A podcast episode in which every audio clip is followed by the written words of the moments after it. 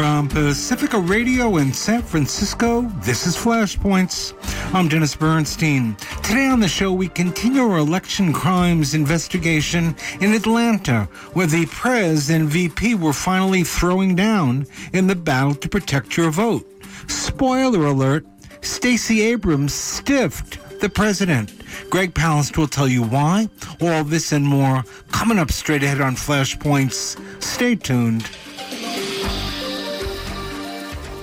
This is the kind of story that Greg Palast has been sharing with us and that we have been working with him on in some form or another for the last 20 years. Greg has really been the canary in the coal mine of the disappearing vote. It was amazing to see the President of the United States talk about the issue with such specificity, and he goes on to hit all the points. But still, it was interesting that Stacey Abrams, who's running for governor now, who's really at the cutting edge, who Greg Palast has been working with for some time, just somehow had a conflicting schedule. Now, if you're running for governor and the vice president and the president of your party come to your hometown turf, and you had a lunch date? No, something is up. It's profound.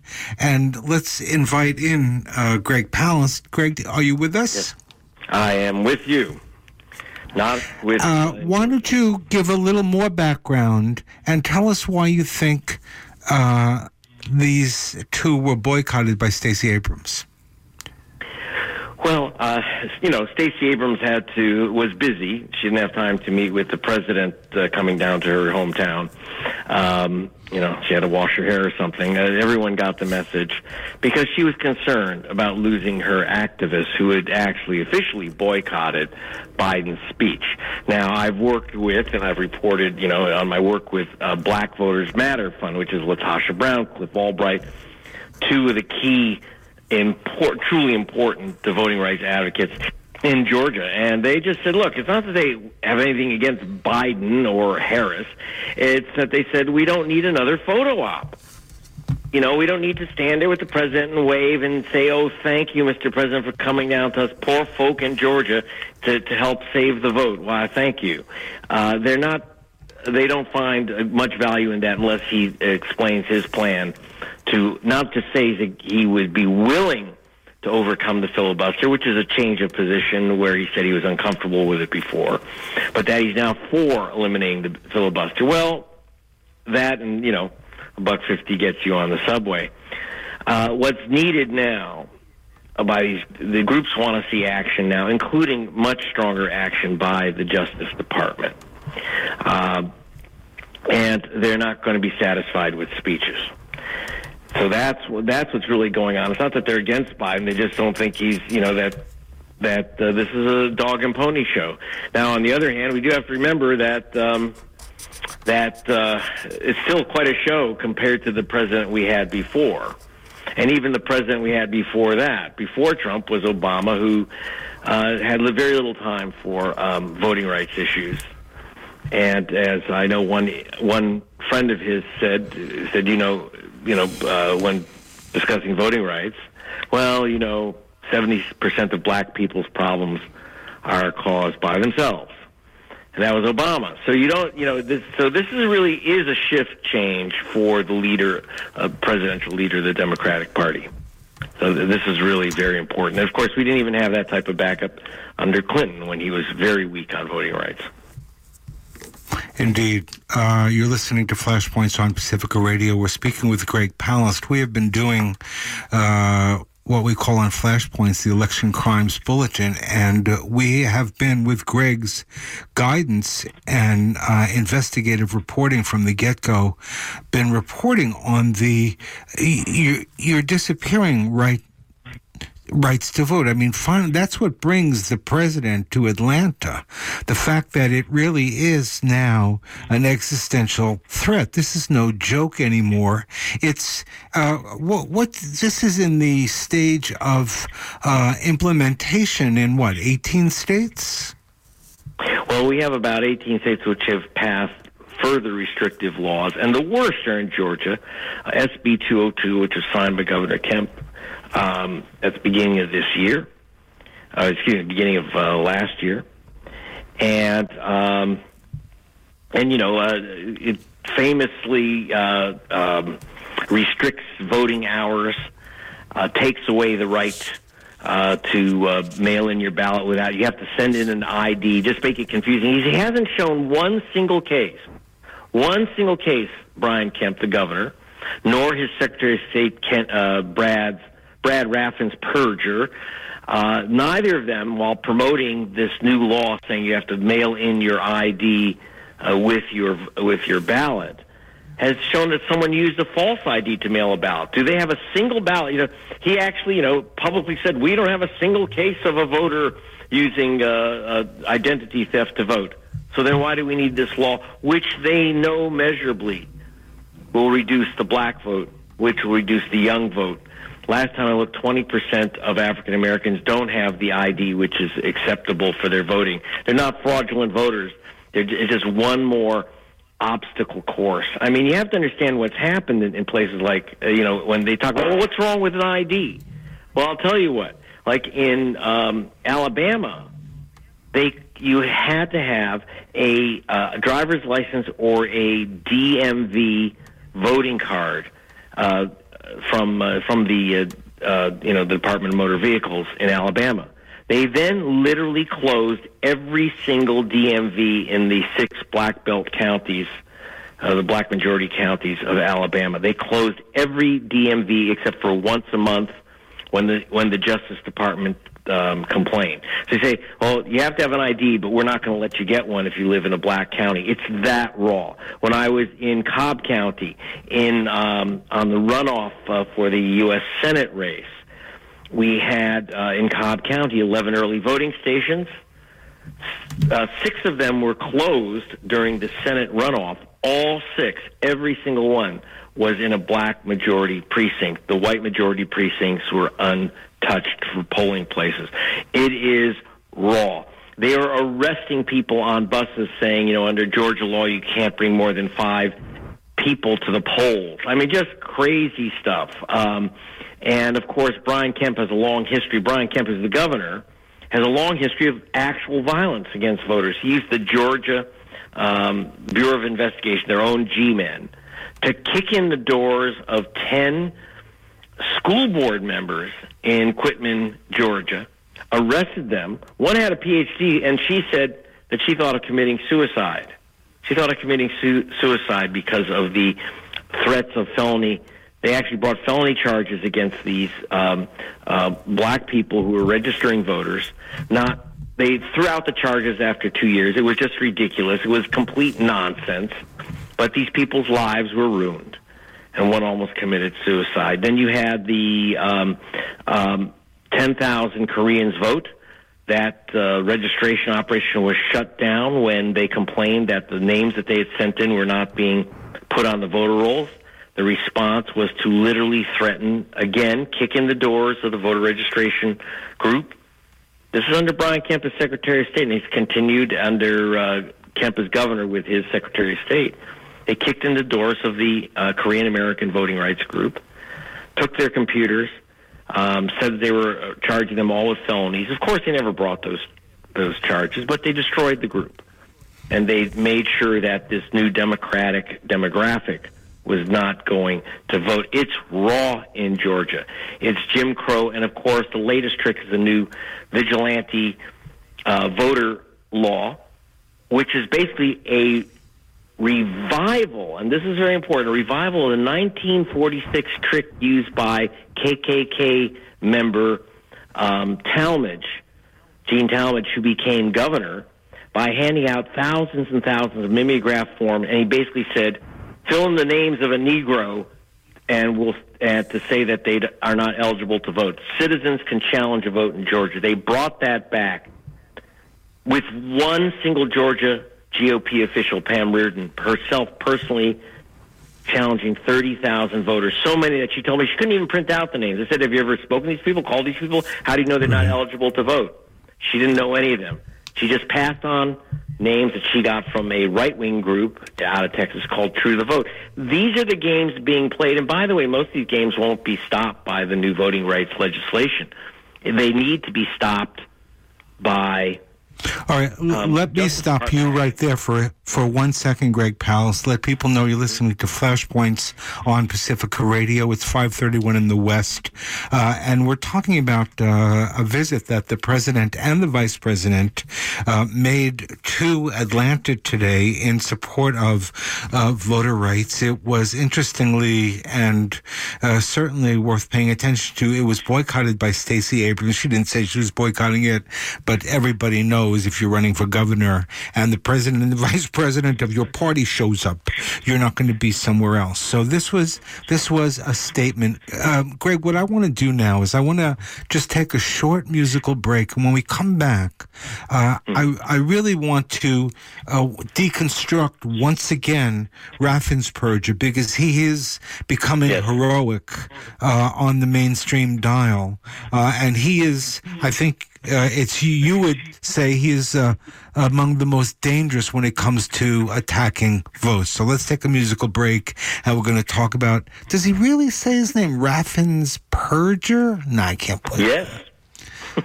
Really? All right. More on that. Stay tuned.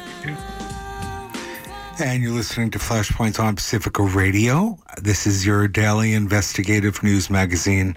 I'm Dennis Bernstein. We are speaking with investigative reporter Greg Palast, who is really been on the cutting edge in the battle to protect your vote, and really has uncovered unbelievable trends that have turned into like the nightmare in terms of the future possibility. Will you be able to vote or no? And things are not looking good. The Democrats have obviously been slow to the draw here. That's putting it mildly. I wanted to come back to Raffensperger. He's the one people will remember. Got a call from Trump. Trump told him to find the votes he needed to win in Georgia.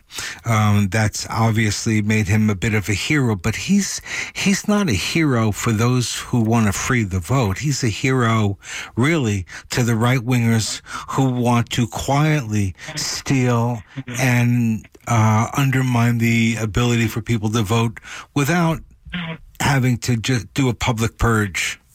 Well, it is a public purge. What am I saying? Yes. Well, here's what happens. Brad Raffensperger, I was listening to Atlanta, watching Atlanta TV tonight, and they even call him Raffensperger. It's with a P. He's a purger. He's the purgeon general of Georgia.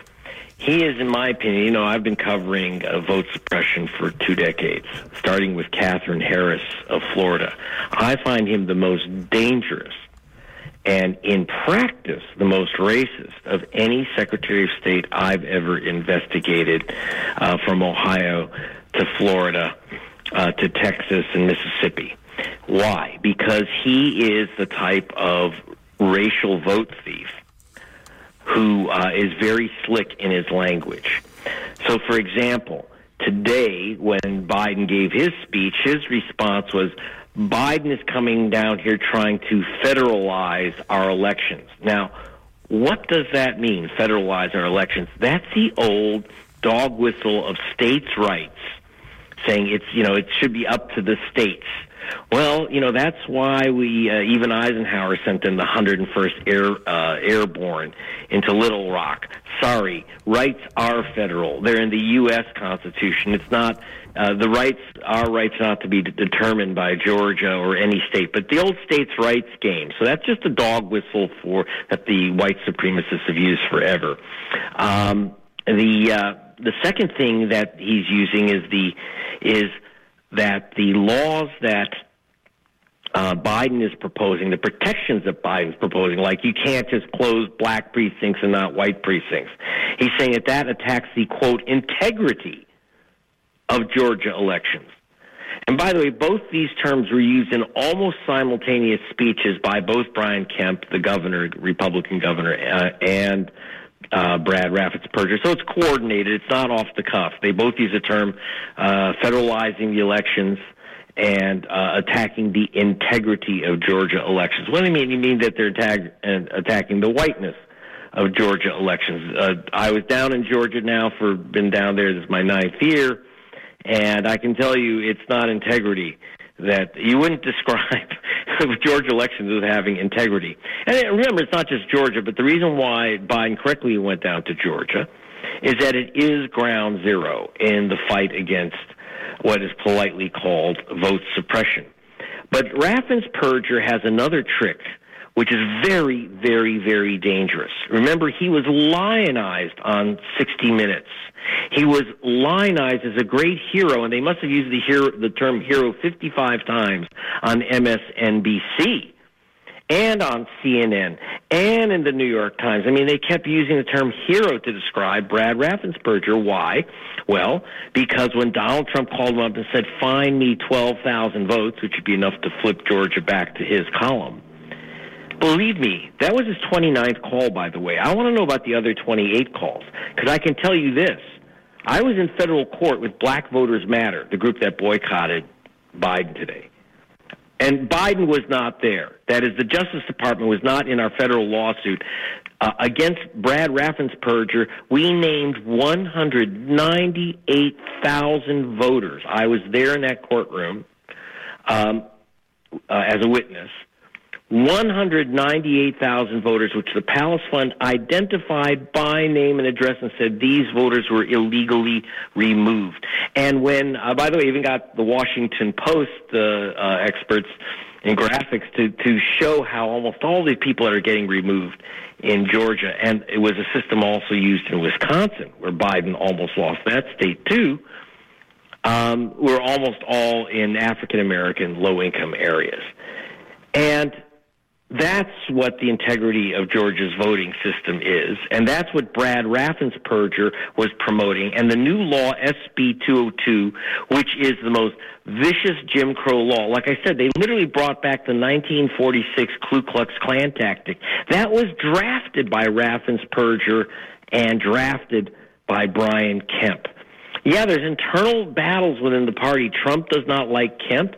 He doesn't like Raffensperger because, you know, Raffensperger wouldn't go to jail for him. He took away, he stole 198,000 votes for him. How much more do you want? Well, he wanted 12,000 more. That 12,000 more was going to end up with Raffensperger in prison. And that far he wasn't going to go. So he's in trouble with the Trump people. But just because Trump doesn't like Raffensperger, just because Trump doesn't like Brian Kemp, because Kemp kept telling him, I have zero authority under the Constitution of Georgia to change the outcome of the vote. I have zero authority. It's with the legislature and with the Secretary of State, not me. And so Trump hated Kemp. That does not make Kemp a hero. It doesn't make Raffensperger a hero. And this new thing with the Democratic Party lionizing these guys is very, very dangerous stuff. It's basically saying if you're a racist vote suppressor, as long as you use polite language and say you're anti-Trump, well, that's okay. You know, no, it's not okay. We're speaking with Greg Palast, gregpalast.com, investigative reporter. This is a regular series we've been doing for years. It's the Election Crimes Bulletin. We're gearing up for another election season. Obviously, you all understand that 2022 is going to be a very interesting year, and a lot of it is going to have to do around various battles for the vote, who's going to control the vote, who's going to count the vote, who's going to decide what is acceptable. Now, I think, Greg, it's important to talk about the intersection between the extreme violent right, the violent insurrection that we witnessed a year ago in D.C., and this sort of slow motion, low-intensity warfare that we're about to see, which is expanding. They call it low intensity, but it's high impact. So where do you see the extreme right, violent right, and the extreme sort of political actor right, the Raffenspergers, and then the ones setting the fires. Well, that's what's the intersection? It's a 1-2 punch. So you've got the violent right, which is creating mayhem, creating fear. Remember, you should go out to rural Georgia. It's one thing to, all those TV stations are broadcasting. You see CNN on the streets of Atlanta with the nice voting lines and people are waiting in line. Their one problem is that they're really long, and the law says you literally go to prison in Georgia if you hand someone a bottle of water while they're in line, and that's no joke. But you go out to rural Georgia, you go past Noonan, and you go out to Macon, you go into these areas, you're going to see you're going to have very different experience in which cars are being pulled over, in which there's great fear of violence. And, it's hard to bring your kids or grandma out to the polls with this type of intimidation.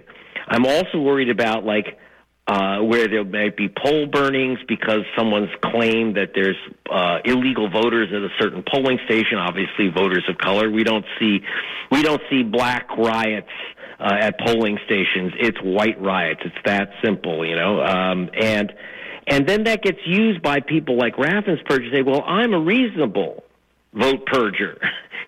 I'm reasonable. I don't like these crazies. And to make that distinction, their goal is the same, to stop American citizens from voting or having their vote counted. It's one thing to burn a drop box, but it's just as devastating to say, if we don't like the particular ID you have in that drop box, or we're not going to make it easier for you to get that ID, that's also the equivalent of burning the drop box, except that it looks very polite and very legal. So it's a big danger when we say that there are okay forms of vote suppression, and that's what we're doing with guys like Raffensperger by making them seem reasonable. The line of reasonable has switched, so that with all these crazies out there, you can take a berserker like Raffensperger, and he sounds rational. But it's only by comparison. I almost feel like sometimes those guys are the red flag in front of the bull, so you don't notice. It's like three-card Monte. You're watching right. the right. guy with the box shifting the cards around while his confederate is picking your pocket. And that's what we have to really worry about. Plus, we have, because of the fear of violence and because of the fear that we might have an election overturned, Mitch McConnell is making a kind of devil's offer, devil's bargain that he wants to cut.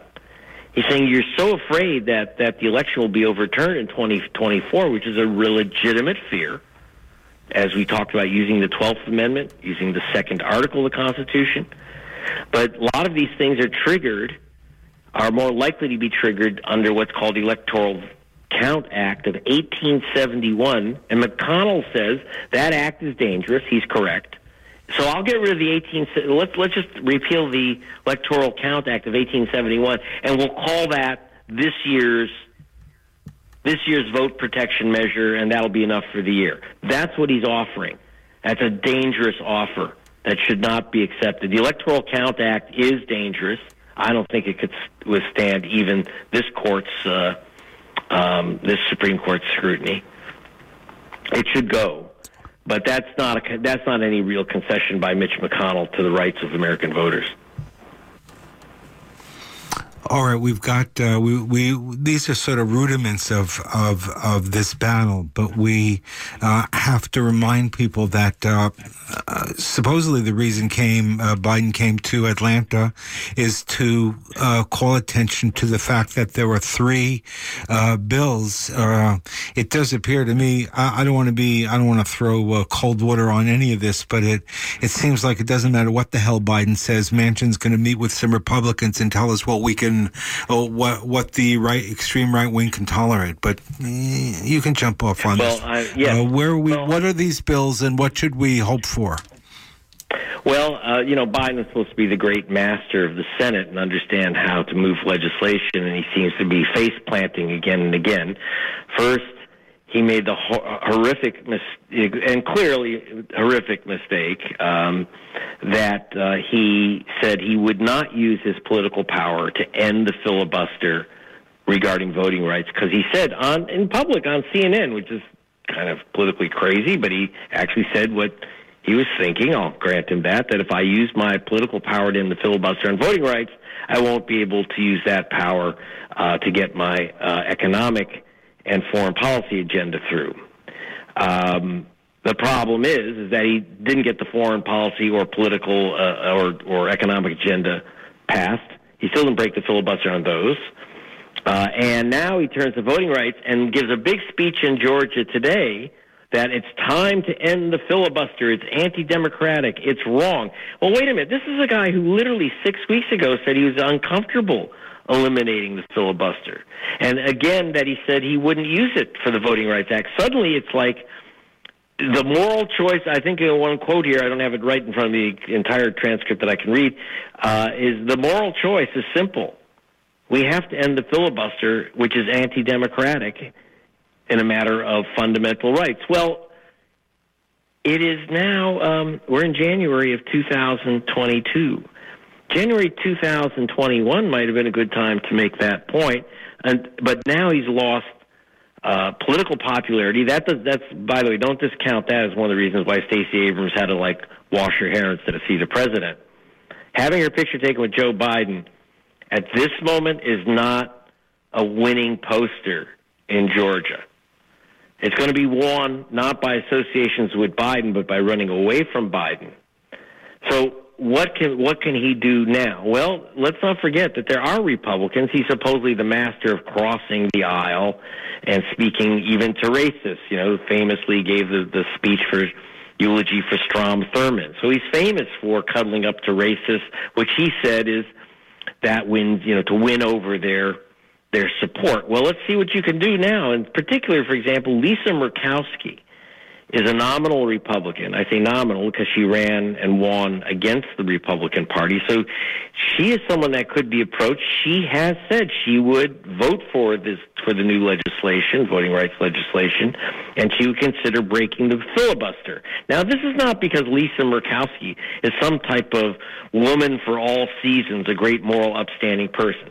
This is because if you worked in Alaska as I have, you know that the Alaskan Native population is one of the most politically active and powerful minority voting groups in the nation.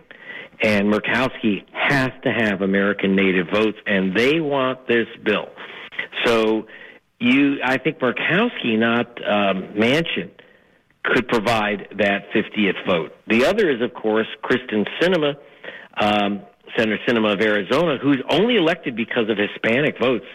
And yet, this bill, which would protect the Hispanic voter, very, very important, Hispanic voters in Arizona, she's done nothing about. So what's needed is more pressure from the Hispanic voting organizations on Sinema. So I think Sinema and Murkowski may be the route to this passage.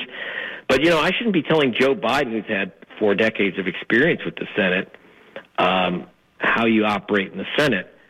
It may just come down to something simple, Dennis, having been in Georgia and Mississippi, Ohio, Florida, Pennsylvania, all these swing states. It's organizing. You can have the law, you can have the courts, but in the end, it's getting people registered, then re-registered after they're purged, contacting them, calling them. In fact, one of the reasons why Reverend Warnock won, people know very little of this story, and John Ossoff in the January 5th runoff, is that activists, not the Democratic Party, but activists like the Black Voters Matter Fund and Rainbow Push and others had massive phone banks that when one of Raffensperger's minions disqualified someone's mail-in ballot, they contacted the people to go into their county offices and what was called cure their ballot. That is, if you're missing a signature, they don't like your signature, or you used a red pen instead of a blue pen, you can correct all these things. And they were shocked and stunned. Even Raffensperger, the GOP Secretary of State, he complained, well, the reason you guys lost is that they had a system to protect their ballots and Republicans didn't. You know, the Republicans didn't cure their ballots. There were very few Republican ballots thrown out, but a few, enough, frankly, that if the GOP had kept the black voters out but protected their own ballots, they could have given the state to Trump. So it was on the street, on the phone, at your door, organizing, not federal law, that changed, that flipped Georgia to the will of the voters. Amazing. Again, we're speaking with Greg Palast. You're listening to Flashpoints on Pacifica Radio, and we've been working with Greg and benefiting, all of the Pacifica audience is benefiting from the amazing kind of reporting and research that Greg has done on this subject. He has been a bulldog, and we have had the privilege to go along with about 20 years of that ride. But clearly, you know, Greg, all the terrible things that you reported in, for instance, in The Best Democracy Money Can Buy, all those things that everybody said, it's not going to get that bad. Look, here's one crazy example. You know, like, it's almost like I look back fondly on those earlier days of vote purging compared to where we are right now. Well, actually, that's really true. In fact, I have to say, if you think I wanted, this is now my 22nd year covering vote suppression, vote tactics, and God forbid you say the word vote theft. That's a big problem too. Is that it has gotten so much worse. I thought when I investigated and uncovered how Katherine Harris removed thousands of black people from the voter rolls, that under false pretenses, saying they were felons, they were just guilty of voting while black. No, not one was a felon, by the way, in Florida. What I didn't know is that instead of the exposure and the creation of a new law, another federal law, the Help America Vote Act, that should have ended it.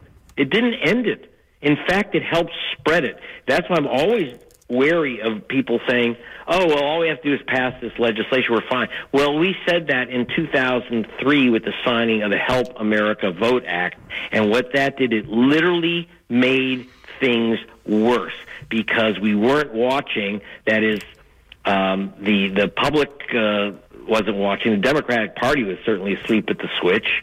I spoke with the party chairman at the time, Terry McAuliffe, and I said, you're getting people purged off the vote. I was interviewing him for BBC television. I said, people are being purged off the voter rolls nationwide on false pretenses, mainly black voters. What are you doing about it? He said, well, we're going to have lawyers at the polls on Election Day.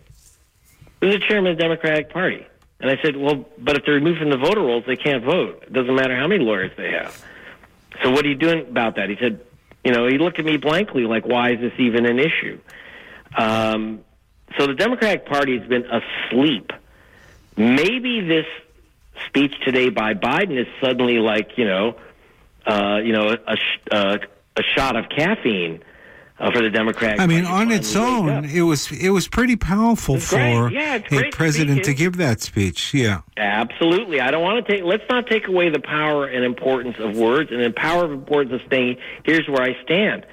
But here's a guy who waited a year to say where he stood on this, or actually, waffled away from it. And that, and look, that's why the activists were saying, oh, thank you for just discovering us because you're panicked about losing a Democratic Senate seat. Well, we did this on the ground. Again, it was about giving people the right to vote, not the right to have a Democrat. And so I think that, it has gotten worse. So that, for example, the Help America Vote Act required the computerization of voter rolls nationwide. That made it easier to purge literally hundreds of thousands of people at the push of a button who don't know they've lost their vote till they show up. The Help America Vote Act also created the provisional ballot. Now, we thought that was a good thing, or that's what the Black Caucus thought. They said if someone is purged and they show up, and they say, oh, well, I've been wrongly purged, well, they still get a ballot called a provisional ballot, and then they check their status. The problem is that they won the right for a provisional ballot, but have no right, zero right, to have that ballot counted. So if you were wrongly called a felon who can't vote, in Georgia, which still has that law, that Jim Crow law. If you're wrongly identified as a felon, they'll say, oh, well, you were wrongly identified as a felon. We can't count your vote now, but we'll let you register for the next election. That's what they do. So just federal law alone cannot save you, because they will manipulate it, they will twist it, and they have made it literally, using so-called voting reform laws, they've made it worse. Now they're out of the closet. They don't even pretend that it's voting protection. They call it voter election integrity protection to stop the fraudulent voters, right? Who I'm still waiting for them to name. Right. Where are these fraudulent voters? Well, we're going to wait with you, Greg Palast, but we're not going to wait too long until we continue this investigation. You are listening to Flashpoints. That's the voice of Greg Palast. You can check him out at gregpalast.com. He's a regular contributor to this show. We have been doing what we've been calling the Election Crimes Bulletin now for a whole bunch of years, formerly since 2016. Obviously, the battle to protect your vote is on. Thank you, Greg Palast. I'm Dennis Bernstein. You've been listening to Flashpoints on Pacifica Radio.